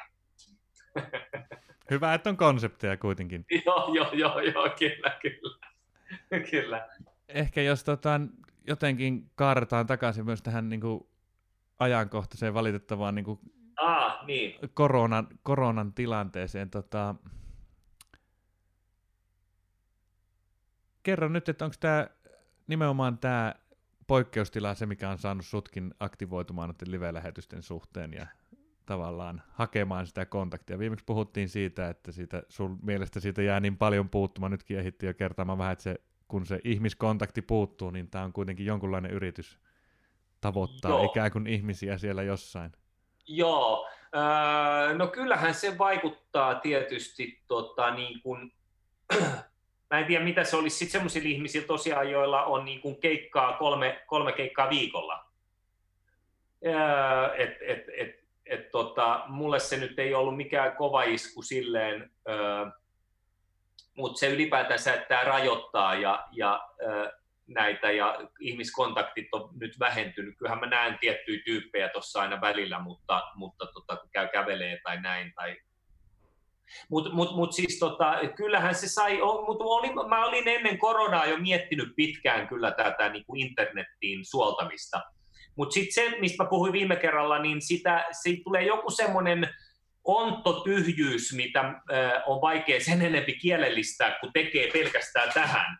Eli, eli, eli ehkä se ontotyhjyys tulee just siitä, että sitä tiettyä pientä jännitettä, mikä tulee aina live-kontakteissa, se pieni jännitys, mikä kuuluu olla, niin se saa mut ja monen muunkin toivon mukaan, ja uskoisin näin, monen artistin tekemään vaan niin kuin paremmin, paremmin ja paremmalla intensiteetillä. Et se, että, että tämä, mikä on haaste, että millä tavalla sä saat semmoisen intensiteetin, siihen ei pelkkä niin kuin kokkivokin innostus oikeastaan riitä. Eli, eli tämä on semmoista niin kuin tietynlaista filosofista symboliikkaa, tai mun omaa kielenkuvaa käyttää filosofista symboliikkaa, mutta semmoista tiettyä, että mä väitän, että Tää, näin pystyy tekemään videoita, mutta, mutta artistin on pakko saada live-yleisö, koska silloin se oikeasti niin kuin puhkee kukkaa ja pystyy antaa sitä parasta. Uskotko, että Näin. ehkä niin kuin just sitäkin kautta voi ajatella tätä, että uskotko että siellä on se niin kuin yleisö tai joku, joku joukko ihmisiä, jotka nyt kaipaa tätä ja motivoiko se sua nyt sen, niin kuin siitä näkökulmasta tekemään? Tekemään niin kuin matskua ihmisten nähtäväksi. Niin, että jengi, äh, jengi niin kuin kaipaa sitä, että Juho tekee nyt matskua. Niin, tai ylipäätään, että joku, joku lähestyy jollain kepeällä, sympaattisella, ehkä niin kuin arjen harmaudesta pois vievällä otteella tar- niin kuin suoraan sun niin kuin some-feediin. Tavallaan koet sä, että siellä on semmoista kysyntää? Öö, mä en ole mä en ole seurannut muita ollenkaan tai, tai hyvin vähän. Että tavallaan niin kun tuossa oli just Hesarissakin joku, nettihesarissa joku, että joku 150 artisti osallistunut jonkun Tähkän, Lauri Tähkän, mm. vai oliko se Anssi Kela? Lauri Tähkän, Lauri Tähkän jo niin oli. Lauri Tähkän niin tota, johonkin juttuun. Se pitäisi ihan huvin vuoksi varmaan katsoa, mutta tota, en ole siis Lauri Tähkä-fani. mutta tota, mutta siis tota, et, et tavallaan kysyntää on, mutta tietyllä tavalla marginaalit varmaan ihan samalla tavalla myös tietyllä tavalla ehkä kärsiikin niin kuin aikaisemminkin siinä mielessä, että kysymys on taas markkinoinnista ja taas siitä, että kenellä on nimeä ja ketkä lähtee tähän, tähän juttuun. Et kyllähän niitä katsojia on, joku, joku mulla avautui, joku, joku tota tämmöinen etnotyyppi, ne piti keikan, niin siinä oli kuitenkin joku ö, pari kolme tuhatta live-katsojaa. Et mä tarkoitan, että kyllähän tuolla jengi katsoo niitä. Mä en ole ka- ka- sitä niin kuin tilastoinut, että mitkä ne ö, nettiseuraajat on jollain, jos joku nimekäs mm. etnomuusikko vaikka pitää tuolla keikkaa, mutta kyllä ne varmaan on useissa tuhansissa. Eli kyllä siihen nyt kysyntää on. Ö, ja sitten niin, vaikka mä en tunne Edu Kehäkettusta ja ö, Kop- Koponen, Joo. Joo, Koponen ja... Koponen, joo. Niin, niin nehän, nehän piti nyt sen live-lähetyksen. Joo. Ja, ja äh, Sami Maliselle terkkuja muille idän ihmeille, niin ne seuras just sitä, ja ö, mä en tiennyt, että semmoinen vaan oli, koska mä, mä en tunne niin edua, ö, mutta mä tunnen sitä, sitä porukkaa kuitenkin siinä ympärillä, niin nehän piti just shown. Joo, se oli käsittääkseni joku ihan helvetin suosittu playa. Joo, joo, se oli sieltä Olarin Panimolta ja, ja näin, niin mä katsoin jälkeenpäin sitten sitä ja se oli ihan rento ja näin, mutta et, et kyllä mun mielestä sitä varmaan seurasi aika monia. Siinä oli, siinä oli toi, toi ö, sun, ka, sun kaima, ö, Panu Hietaneva, Ah, okei, okay, okei, okay, joo, joo. joo. Panu oli siinä tota, niin kuin vielä haastattelemassa sitä juttua, että siitä oli tehty semmoinen hyvä juttu siihen, ö, siihen tota, Olari Panimoon, että, tota, että kyllä sille ainakin ollut kysyntää. Eli kyllä totta kai ne, jotka on seurannut tiettyjä tyyppejä, niin sit, mutta mähän en ole ikinä ollut tämmöinen, mä oon ensinnäkin ollut aina aika marginaali ja tietyllä ristiriitaisella tavalla halunnut toisaalta olla esillä ja toisaalta marginaalissa siis varjoissa. Että, että tota, harva räppäri tuntee mua toisaalta en mä tunne hirveästi räppäreitä. Sitten mä satun olemaan punaisella tiilellä ja niillä kiertueilla, kun oli tämä, missä oli myös lyömättömät.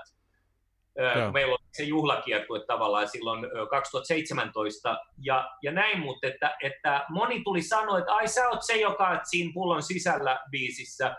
Et, et, kun mä en ole silleen sitten, mä lähdin 17-vuotiaana flamenkopiireihin Helsinkiin tai, tai Helsingin keskustassa, kun oli tanssistudioita ja näin, niin mä olin siellä ja, ja, ja sitten aika vähän mä hengasin sitten muuta kuin skede-juttu, sen verran mä skeittasin. Graffiitteja mä en ole ikinä tehnyt, mutta skate, skeittihommaa mä oon jonkin verran tehnyt. Mutta et, et, et se ei silleen, mm, niin, mitä tämä liittyy? Tämä liittyy just siihen kysyntään ja näin. Et mä en mm. ole tehnyt itteeni hirveästi silleen niin kuin nä- näytille, mutta toisaalta sit pitäisi hirveästi tehdä duuni, jos haluaisi markkinoida, ja siinä on ollut semmoinen, että mä en niin jaksa, mutta kyllä, kyllä kysyntää on, ja, ja, ja sitten kyllä on myös kysyntä esimerkiksi mun aamushowlle ja mun jumpille, kun mä oon tehnyt tosiaan nämä kolme, eli Jantteri, Panteri ja Bomppi. Niin tota, seuraavaksi tulee sitten komppi, niin, tota, äh, niin tavallaan niin kun siellä on muutamat mun lapsuuden ystävät, jotka aina niin kuin, että hei, hei, että, että, että, että, että tässä vedän just aamut sufee, että, että, että, että mikä on aamun teema. Mutta to... ne on sitä lähipiiriä, lähipiiriä. Kyllä, kyllä, ja mun pitää nyt just tuossa, niin että mun mielestä se on tärkeä tunnistaa, että ei, ei se niin kuin massajuttu ole todellakaan kaikille, ja sitten se niin jo, ikään kuin joo. puhuttiin tuosta just, että sitä voi niin kuin mitata ja saada niin kuin jotain ar- arvoa niistä peukuista esimerkiksi, mitä kertyy tai jaosta tai niin kuin ylipäätään tämmöisestä niin kuin huomiosta, mitä sulle somekanavissa suodaan. Mutta siinä on niin kuin just valtava ero siinä, että siihenkin voi suhtautua tosi, että puhuttiin viimeksi jo silloin siitä, että miten se niin kuin algoritmin ruokkiminen ja sille ikään kuin, että jollekin tyypille, joka saa tuhansia peukkuja, niin niillä peukuilla voi olla ihan totaalinen niin kuin välinearvo jonkun jutun saavuttamiseksi ja jonkun niin kuin rahallisen päämäärän tai jonkun tämmöisen saavuttamiseksi. Sitten taas niin kuin kuulostaa kaikista päätellä, että se miten sä just suhtaudut noihin niin kuin peukkuihin, ne on niin kuin oikeita ihmisiä siellä takana ja sä mietit sitä niin kuin laadullisesti sitä, niin kuin, ne ei ole niinkään lukuja, vaan ne on semmoisia niin just oikeita, oikeita ihmisiä. Ja sitten se mun mielestä sen parhaimmillaan jopa, että kun se media pirstaloituu tarpeeksi, niin silloin se menee niin kuin enemmän tai vähemmän tämmöiseksi, että me niin kuin puolitutut kaverukset tehdään niin kuin toisillemme, toisillemme niin kuin sisältöä, ja se on ihan, ihan ok mun mielestä. Silloin se niin kuin on, tavallaan sit voi lukea ne kerran päivässä ne niin kuin isot uutiset läpi, tai niin kuin sä sanoit, että katot kerran päivässä Maikkari, Maikkarin tota, kymppiuutiset, niin, joo, niin tavallaan joo, joo. siellä on se kuitenkin sit se massa uutismedia, jonka kautta voi yhdistyä esim. tähän koronateemaan silleen tosi vahvasti, mutta sitten taas tämmöiset kulttuuriset kanavat, mun mielestä se on hyvä, että ne on pirstaloitunut välillä on vähän vaikea löytää ja saattaa niin kuin painia jonkun nihkeen sisällön parissa ihan vaan kun sitä sattuu silmille ja sitten taas se just oikeanlainen sua kiinnostava sisältö voi olla jossain kiven takana, mutta mun mielestä sillä on kuin tietty arvo, että se ei ole ehkä niin kuin just enää semmoista niin kuin joukkomassaviestintää tai se niin kuin joku muusikonkaan rooli ei välttämättä ole niin kuin joka tilanteessa olla semmoinen, semmoinen tavallaan hittibiisejä johonkin Spotifyhin tuottava niin kuin tähti, vaan että sullakin on tuossa niin kitaran kanssa ja siinä live-lähetyksen välittömyyden kautta aika paljon semmoista, mitä sä pystyt niin kuin muusikkona välittämään muutakin kuin niitä tavallaan valmiita biisejä tai semmoista. Joo, joo montakin asiaa tuli mieleen, että, että tavallaan mä pyrin siihen, että musiikki voi olla yksinkertaista ja voi se olla myös tosi kompleksista ja teknisesti haastavaa, jos on sillä päällä. Että, että se menee aika paljon mielen, mielen ö, ehdoilla myös, että jos mulla on semmoinen, että mulla on paljon aikaa, oikein paljon aikaa ja motivaatiota, niin mä voin tehdä jotain ns. ainakin itselle oivaltavaa ja syvällistä. Mutta sitten mä voin saada yhtä oivaltavaa ja syvällisen ja vielä naurun päälle itselle siitä, että mä keksin jotain kokkivokki hokemia. Et se on hyvin niinku kaoottinen mieli tietyllä tavalla, mutta, mutta, mutta se on niinku aika mielenkiintoista, että sen pystyy luoda niin monista eri, että et, et mä en niin kuin, että mä koko ajan pyrin häivyttää sitä egoa sillä, että, että, että, että mä voin tehdä niin kuin eri juttuja, koska se, että jos fiksoituu vaan, että mä pelkästään soittaisin suomalaisena Helsingissä ö, omassa yksiössä jotain niin kuin flamenco-musiikkia, niin ei, ei se niin kuin, täällä on niin vähän tekijöitä myös. Sitten on tämä, niinku, mutta se vaatisi oman shown, että tämä, että yksin vai yhdessä, koska siis musiikkihan on, ö, ö, sitä pitää tehdä yhdessä ja jakaa, siis jakaa jo, että, että jos on joku lahja, niin mun mielestä pitää jakaa muille, soittaa muille, mutta sitten muiden kanssa. Mm. Mutta tavallaan kun flamenco on niin marginaali, niin, niin tämä on pakko vähän näpäyttää niin kuin ne tanssijat, jotka kuulee tämän joskus tai näin, tai jos tämä tulee, niin, niin, niin tavallaan Suomessa on paljon flamenco-tanssin harrastajia, se on hyvin, tota, se on hyvin niin kuin pop ollut aina, että, että tanssisaleissa käy porukkaa, mutta se on huvittavaa, että ne ei käy musakeikoilla ollenkaan. Ja mä oon tätä ollut todistamassa yli 20 vuotta, et silloin kun yksi suomalainen kuuluisa Raul Mannola asui vielä Suomessa ja mä kävin aina se keikko, vaikka kuuntelen, nykyään se asuu Madridissa, niin, niin se oli huvittavaa, että se on niin kuin vuodesta 98 vuoteen 2020, 22 vuotta, niin, niin tanssijat ei ikävä kyllä käy musakeikolla. Että mun kaveri sanoi rennosti, että Suomessa ollaan vaan tämmöisiä flamenco barbe, että vähän katsotaan peilistä ja näyttää hyvältä ja sitten voidaan sanoa viinilasillisen ääressä, että joo mä käyn sillä opettajalla ja näin. No en mä halua niin antaa kaikki jo kukkia kukkia, mutta siis tämä nyt on vaan mitä mä oon nähnyt ja pakko toisaalta sanoa se totuus, minkä mä koen, koska mä oon niin vahvasti ollut skenessä nämä 20 vuotta yli.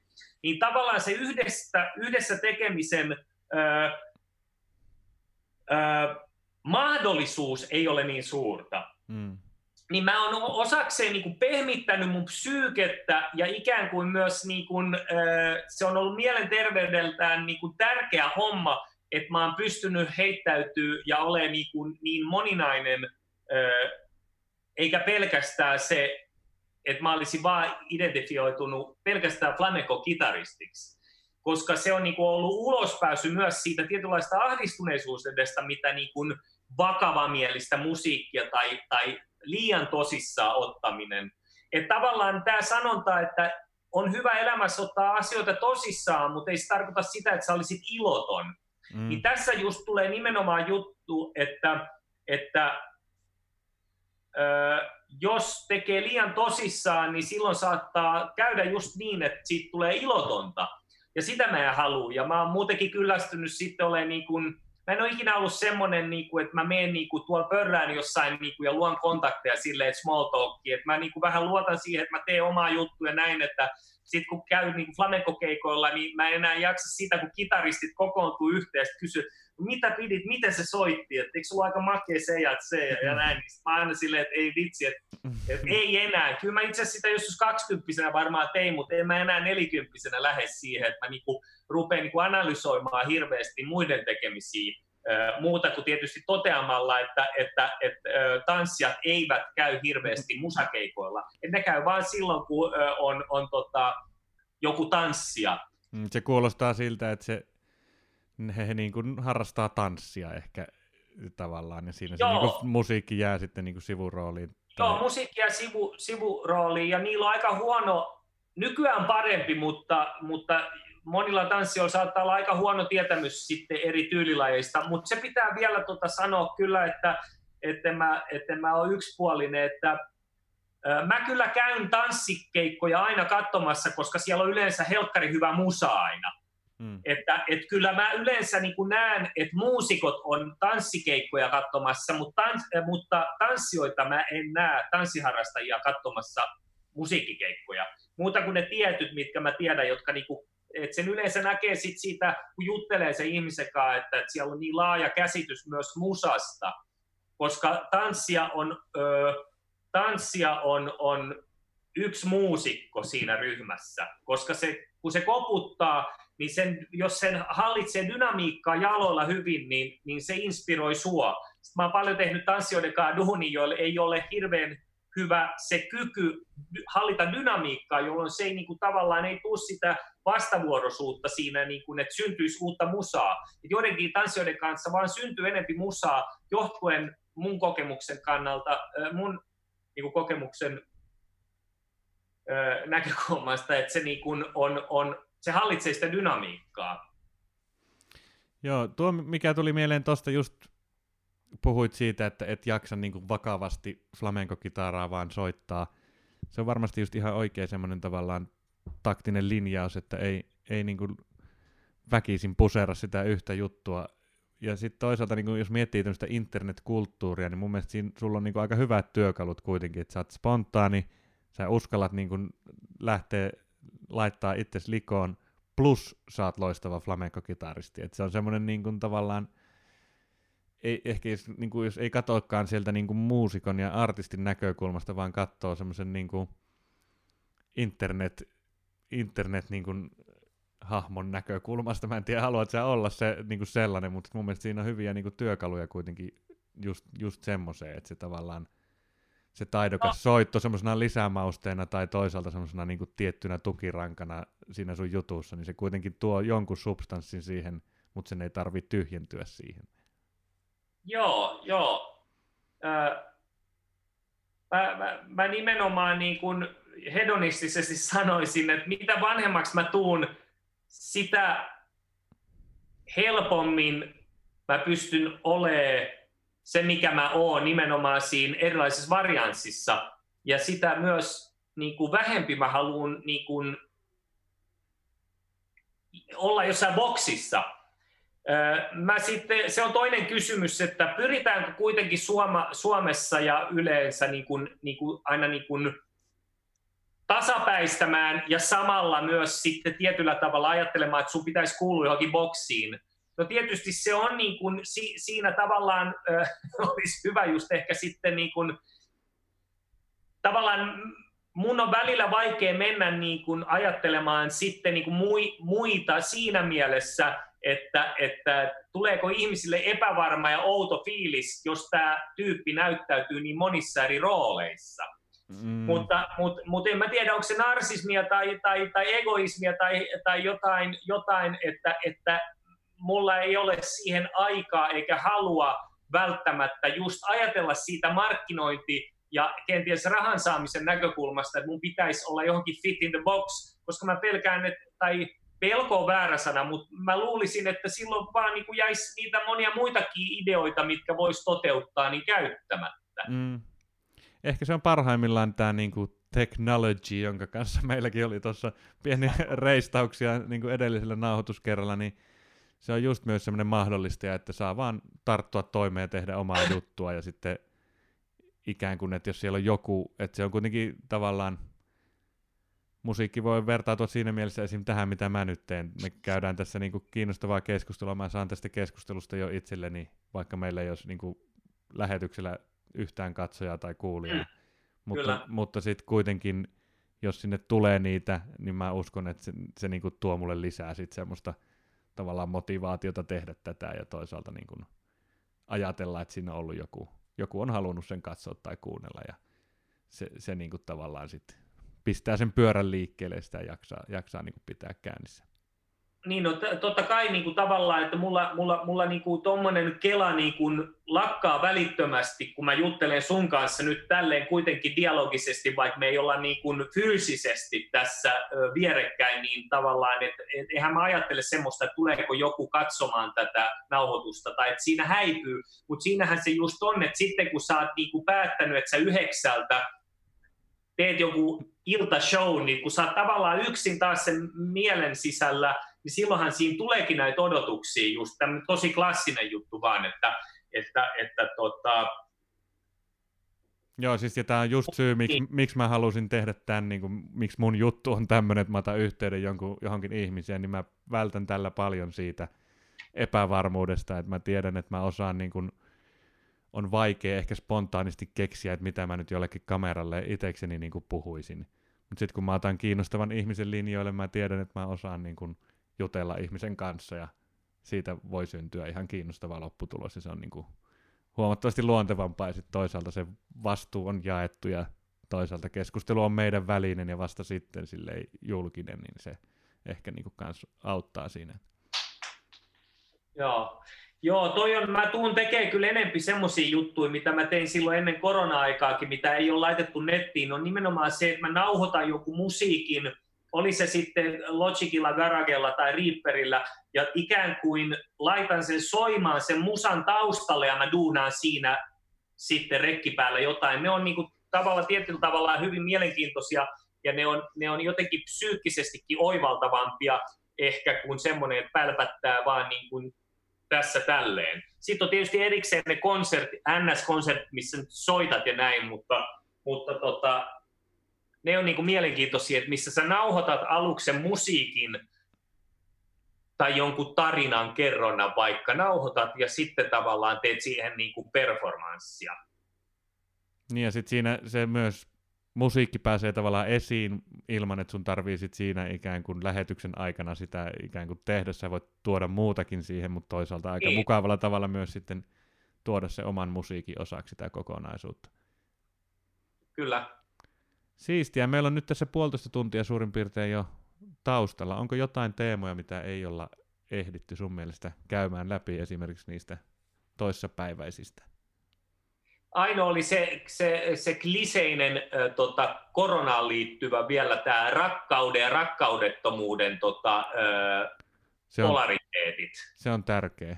Se on tärkeä, eli, eli, eli tässähän on se mahdollisuus, että nyt kun tulee tämä korona-aika, tai ei kun siis on korona-aika, niin tota, tavallaan että se on mahdollisuus just sille niin kuin, tajuta, että mikä elämässä on tärkeää oikeasti, että ne, jotka on tavallaan halunnut vaan kerätä massia koko ja hirveät vauhtiin mennä eteenpäin, ja kun ne huomaa, että, että fyrkka ei olekaan se juttu, ja, ja, ja ei tiedä, miten tässä käy itse asiassa nämä jutut, talousjutut niin kuin henkilökohtaisella tasolla eri ihmisille, niillä, joilla vaikka olisi rahaa paljon, ja niillä, joilla, joilla ei ole paljon tavallaan, että miten se nyt menee ja näin, mutta kuitenkin se, että jos tavallaan niin kuin niillä, joilla on ollut rakkaus vaikka, tässä on niin kuin monta eri, monta eri niin kuin mahdollisuutta, mutta tavallaan ne ihmiset, joilla, joilla tavallaan niin kuin, ö, rakkaus on ollut kondiksessa ja, ja, ja tota,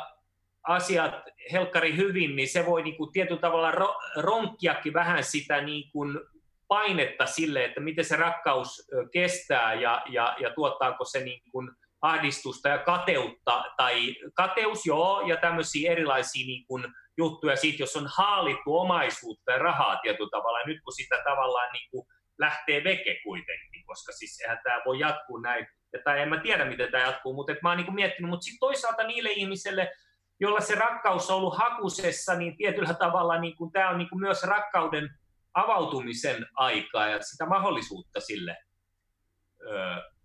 Tämä on vähän semmoinen filosofinen... Ikään kuin, ikään kuin löyt, nyt puhut, niin kuin, että tavallaan eristyksessä voi olla vaikea löytää esimerkiksi sitä uutta rakasta, niin kuin, mutta sitten taas ihminen voi löytää ikään kuin sisältään sen rakkauden, olot muuttuu, palataan niihin perusasioihin, ollaan niin kuin pienessä piirissä, niin sitten ikään kuin joillekin se voi tehdä sen, että se ikään kuin karkaa, olosuhteet muuttuu ja sitten sä et pystykään pitämään siitä rakkaudesta kiinni ja toisaalta jollakin se sitten nousee vasta tämmöisessä tilanteessa esiin.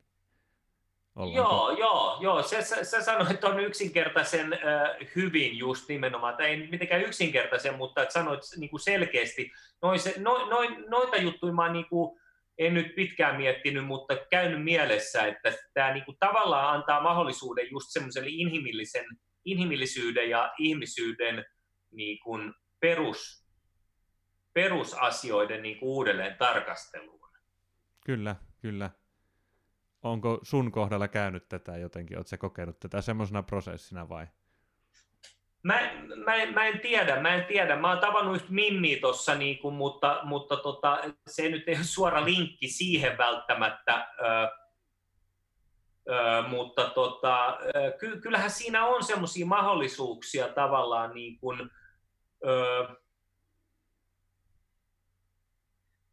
mä, Vaikea sanoa, mutta, mutta kyllä siinä on sellaisia mahdollisuuksia jo, että niin kuin rupeaa kelaa vähän niin kuin, niin kuin perusasioita. Esimerkiksi yksi joo, mikä, mikä nyt onneksi tuli mieleen, että tietyllä tavalla tämä on vain tämmöinen henkilökohtainen homma, tämä ei välttämättä, tätä ei voi millään tavalla yleistää, mutta että ja, ja tässä ei ole mitään taka-ajatuksia, mutta mä niinku olen niinku huomannut jotenkin, että nyt kun on tullut tämä tietynlainen karanteeni, tai siis mä en ole karanteenissa, mutta kaikki on tavallaan, että on Uusimaa mm. suljettu vielä ja näin. Ja, ja näin niin, niin tavallaan mä oon tehnyt nyt joka päivä just näitä kävelylenkkejä. Eli tämä on myös, ei pelkästään rakkauden avattumiselle, vaan sitä niin kuin yleiskunnosta. Tämä on mahdollisuus sille, että ihmiset pitää yleiskunnosta huolta. Turvavälejä, turvaväliä ylläpitä tai muistuttaen, mutta et, et siis sille, että tässä on se mahdollisuus, että et jotenkin mä oon niin oppinut nyt miettimään jotenkin semmoisen kierrolla tavalla semmoisen niin kuin terveyden. No nimenomaan, koronavirus, niin, kuin, niin näin, mutta se on niin kuin tullut konkreettisesti siihen muotoon, että mä nykyään niin kuin mietin ää, että koska mä pääsen kävelee. No voidaan ajatella, että tuleeko se vaan siitä, että nyt kun mä oon kaksi viikkoa melkein joka päivä kävellyt, niin se itse ruokkii itseään. Totta mm. kai myös on näin, että sitten kun sä teet jotain, niin siitä tulee niin kiva, että sä odotat, koska sä pääset taas kävelee tai juokseen. Mutta että kyllä tässä että korona on tehnyt mulle sen hyvä juttu, että se on niin kuin avautunut se, että kuinka tärkeää on terveys, ja sitä kautta mä oon konkreettisesti lähtenyt toteuttaa sitä, että mä, mä kävelen ja liikun. Joo, ehkä senkin voi tuoda jotenkin tavallaan jos ton rakkauden kääntää ja haluaa siinä pysyä ja niin kuin kääntää sen niin kuin tavallaan semmoista, niin kuin, että osaa rakastaa itseään, sen, niin kuin sen oman niin kuin terveyden kunnossapito, niin kuin siitä huolehtiminenhän liittyy siihen tosi tiiviisti. En Joo. tiedä, voisiko sitä rakkaustangenttia venyttää sit sinne asti, että tavallaan tää, myös tämä, mikä on tänäänkin meillä ollut teemana vahvasti tämä niin kuin, sisällön niin kuin, tuottaminen ja kameran välityksellä niin kuin, tekemisen jakaminen, että se tavallaan ja se egoistinen pro, niin kuin, dilemma, mikä siihen liittyy, että se jollain tavalla se ikään kuin jos se rakkaus löytyy, niin on helpompi myös nämä esim. nämä egon esteet ylittää ja olla jotenkin spontaania välitön ja tehdä sitä omaa juttua onnistuneesti.